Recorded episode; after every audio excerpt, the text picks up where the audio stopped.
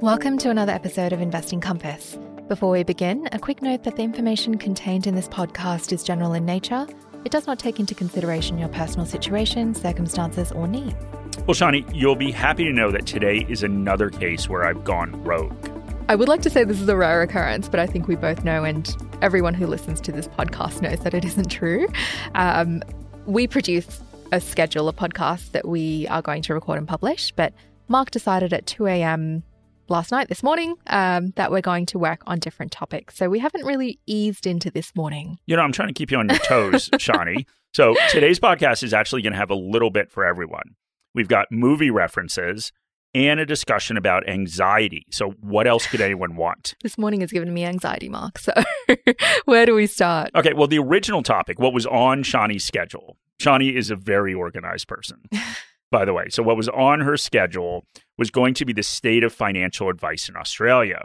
And it is in a pretty sorry state. You know, there are less and less advisors and it's very expensive. And consequently, most Australians can't afford it. And even those that can don't trust it, given all the truly terrible things uncovered during the Royal Commission. And that is a worthwhile topic to discuss. But we're not going to discuss it today. Not today. Okay. So one of the reasons both both of us think that finan- personal finance and investing is so important and why we're so passionate about it, it is because it's, of course, a pathway for independence. And financial independence can mean so much to people's lives.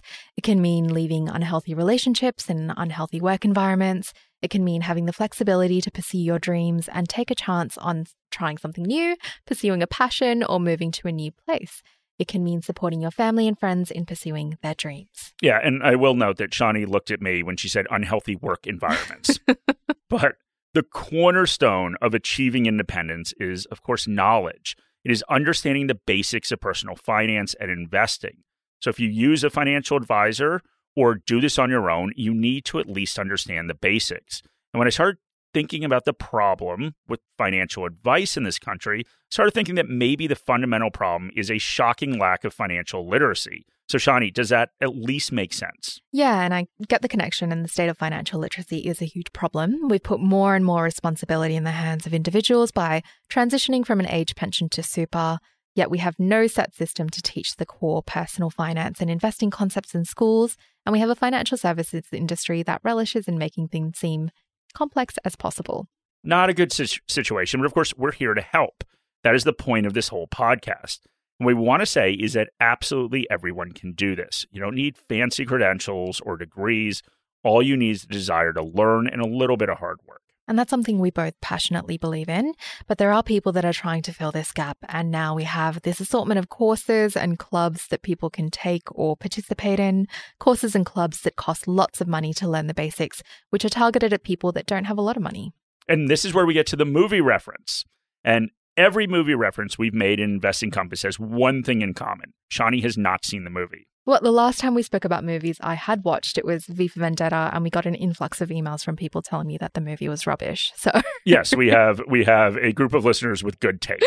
Well, today's movie is Good Will Hunting. So have you seen it, Shani? I have actually seen Good Will Hunting, Mark. So there is a first time for everything. What, what did you think about it? I thought it was pretty good. Okay. Yeah. No, I agree. That's where I used to live, Boston. Yeah, right. All right. So the thing that I keep thinking about is that scene from Good Will Hunting when Ben Affleck is hitting on some girl that goes to Harvard, and this arrogant guy comes over with a ponytail and tries to intellectually humiliate him. Well, Matt Damon eventually takes this guy apart and says at the end that he's going to realize one day that he spent one hundred fifty thousand dollars on an education, but he could have gotten the same thing for one dollar fifty in late charges at the library. And the ponytail guy turns and he says, "But I'll have a degree and you'll be serving my kids fast food." Well, they both have a point, right? But let's be clear that paying someone five hundred bucks to take an investing masterclass doesn't give you a degree that is worth anything. So don't pay for the course. All the information is out there and all of it is free. And we do provide it for free. We run free webinars. We obviously have a free podcast. We have resources on our website. Yeah. So I've been thinking a lot about a question that I've gotten from people, and that is, where do you start? You're trying to start your journey towards independence and put together a financial plan. Just where do you start? So you'll have a lifetime to learn more about investing, and you can get more sophisticated in your approach as you go on. But the first thing is to start with a plan. And as we've stressed many times in our episodes, a plan is key. So whether you're just starting out or you have millions of dollars, you need a plan. And more than having a plan, you need the ability to truly understand that plan because it will change. Your situation will change and your goals will change. And far from making a plan worthless, it makes it all the more important because you will have a framework for making decisions and will be able to easily roll with all the punches that life throws at you. And the place we think you need to start, the thing you need to learn is with math. And that is what you don't get in any of these courses. They're so quick to want to tell you what an E T F is and why they're the best thing ever, that they skip over the most foundational element needed to make a plan and achieve a goal, and that is understanding the math. An E T F is a tool that helps you achieve your plan, but it's not the plan. We have this saying at Morningstar that we are about the investor and not the investment, and think about that. What matters is you and achieving your goal. The investments are secondary, and a plan at the end of the day is about math. And ex- executing a plan is about understanding the math enough so that you can effectively pivot when needed because no part of life goes according to plan. And we know that understanding math isn't what most people want to hear. Society seems to have an unnatural fear of math these days, which is strange because we have calculators which do all the work for us. And the reason all these education courses don't talk about math is not because it will scare people, but also because they probably don't understand it themselves. And we know the mention of math scares a lot of people, but like eating your vegetables, it is necessary. Yeah. Incidentally, Shani's favorite vegetable is the potato, which I think we've talked about before. But did you know, Shani, that math causes a lot of anxiety with people, like documented anxiety? So math anxiety affects about fifty percent of the population, and it affects women more than men. And it starts when people are young, as young as five. And then snowballs over time, which, of course, leads to avoidance. And in a study, we found out that eleven percent of U S university students have severe enough math anxiety that they need counseling. All right. So we are going to help you through your math anxiety. The first thing you have to understand is that you don't need to do any actual math yourself. You have a calculator. But for the sake of your plan and for investing, you need a financial calculator. So you can certainly buy one, but they're also available online and they are available as part of our Morningstar Investor subscription. So, you know, Shani, when I was a kid, I had a lot of math anxiety. And from a really early age, I decided that I was terrible at math. And that, of course, was reinforced. And I was a very mature child and I dealt with things very maturely. So what I did is I just gave up. So shockingly, that didn't make me any better at math. Should you be reclining on a couch right now? Probably, probably. And I just didn't develop any confidence with math until I started studying for the C F A exam. And I think this was because I was interested in investing and interested in trying to build a better future for myself. So once I discovered how to use a financial calculator, I would just sit there and explore different scenarios. If I saved this much for this long and earned this return, how much would I have? And the interesting thing about all this is I felt like it ingrained in me the universal truth about investing, that ultimately slow and steady wins the race.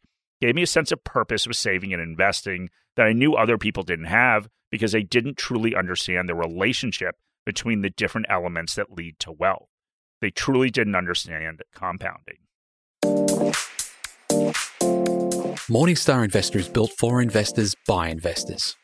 It provides independent research and data on over forty thousand securities, tools to build and maintain an investment portfolio, and investor education resources to support you, regardless of where you are in your investing journey. Explore opportunities with our monthly global best ideas. Explore our E T F model portfolios. Plan better with two years of dividend forecasts for A S X-listed stocks. And stay informed with independent thought leadership. We've built tools to help you construct, monitor and maintain your portfolio, including our Portfolio Manager, integrated with one of Australia's leading portfolio tracking tools, ShareSight. Morningstar has been empowering investor success for over thirty-five years. We're passionate about your outcomes and are here every step of the way as you achieve them. Take out a free four-week trial to access our resources. Find the details in the episode notes.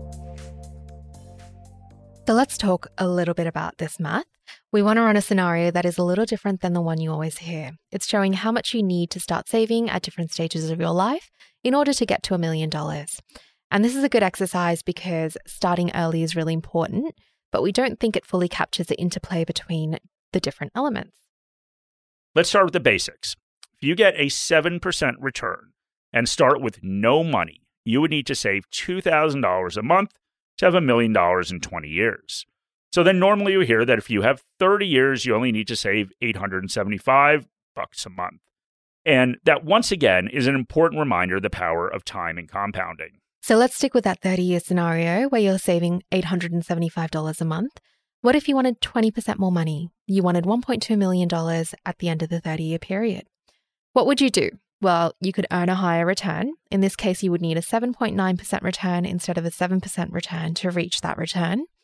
If you wanted to increase your savings, you would need to save one thousand twenty-five dollars instead of eight hundred seventy-five dollars. Or if you could wait a little over two and a half years more to get to your goal. So instead of thirty years, you would save for a little more than thirty-two. And going through these scenarios, it dawned on me that to be comfortable and gain financial independence, I didn't need to actually do anything extreme. I didn't need to live a life of frugality by saving seventy percent of my salary like the FIRE movement. What I did need to do is save a bit extra and keep my expenses under control.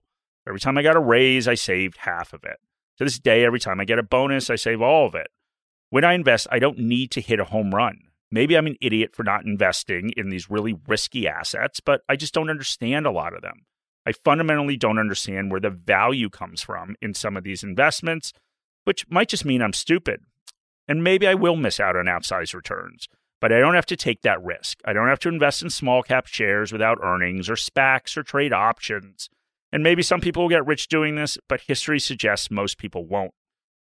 That most of the stuff that seems to be too good to true actually isn't. And what this makes me think of is the advice that I often have heard given to young people who are told that they can afford to make mistakes with their money and invest in these really risky things because they are young and they'll have time to make it back. And I always think that is crazy. It is the opposite. It may not seem like a big amount of money if they blow ten K or something or take some risky, crazy investment, but it is because they have what everyone else wants, time. So blowing ten K when you're twenty-five means that when you're fifty-five, you have one hundred sixty-one K less. If you wait another ten years to the retirement age, you have three hundred twenty-nine K less. The average sixty to sixty-four-year-old has three hundred twenty-four thousand dollars in their super right now. So that is a huge amount, a lifetime of savings, because you've been told that blowing ten K when you're twenty-five is fine because you're young. So the point of this episode is not to preach. It isn't to say that a twenty-five-year-old or thirty-five-year-old or forty-five-year-old shouldn't go spend money, shouldn't improve their standard of living when they get a raise. But they certainly shouldn't do it blindly. They shouldn't do it without understanding the math involved. Making a choice is about understanding what you are actually choosing. That means understanding both sides. You want to invest in something you don't understand because your mate told you to or you watch some TikTok, that's fine. But understand trying for that home run means you're giving up on the opportunity to take the same money and invest it prudently and earn seven percent a year, maybe even a little bit more.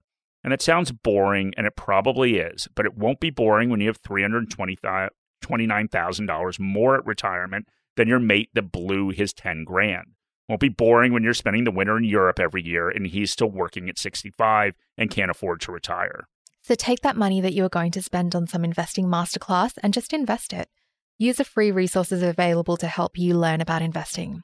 We think there are some great ones at Morningstar, but others provide them as well. And I promise you, all the information out there is free. If you have a question, send us an email and ask it. We won't charge you a thing. We believe in this, and that's why we do it. So yes, we have a paid product and we think it's a great deal and a great companion on your investing journey.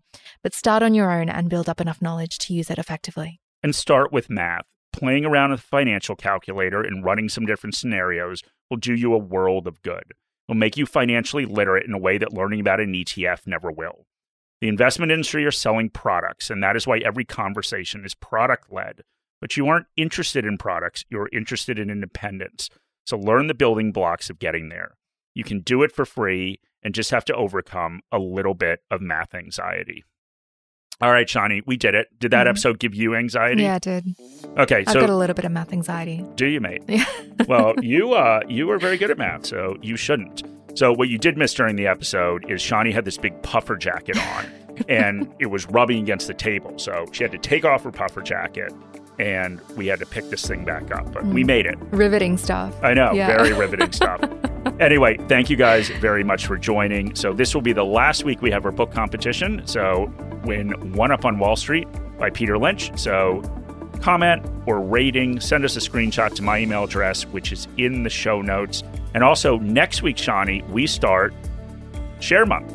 Share Month, which, which is, is not an actual month, but it's just four episodes. I know, I know. We had to rearrange the schedule a little bit because... Mark's going on leave. I, I am, yeah, I am. Where are you going? Uh, I'm going to Thailand. That's exciting. It is exciting. It'll be warm and probably rain as much as it does in Sydney right now because it's the wet season. But anyway, it'll be warm. So thank you guys for listening and get ready for Share Month. Any advice in this podcast is general advice or regulated financial advice under New Zealand law prepared by Morningstar Australasia Proprietary Limited and or Morningstar Research Limited without reference to your financial objectives, situations or needs. You should consider the advice in light of these matters and any relevant product disclosure statement before making any decision to invest. To obtain advice for your own situation, contact a financial advisor.